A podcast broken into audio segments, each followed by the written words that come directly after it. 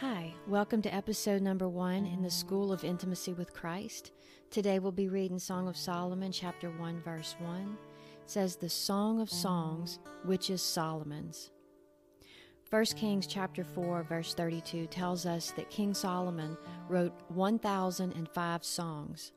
Of all those songs, this is the one included in the scriptures. It's not included as one among many, but as the one superior to all. It is the song of songs. By reason of its subject, it excels intimacy with the beloved. How the heart of God towards His creation is expressed in the inclusion of this book in the Scriptures. Oh, what possibilities of fellowship with God are revealed through it.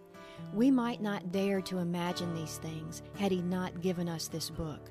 But in it is the encouragement to believe that He delights in our nearness and that our desire for Him is met with a desire in Him for us.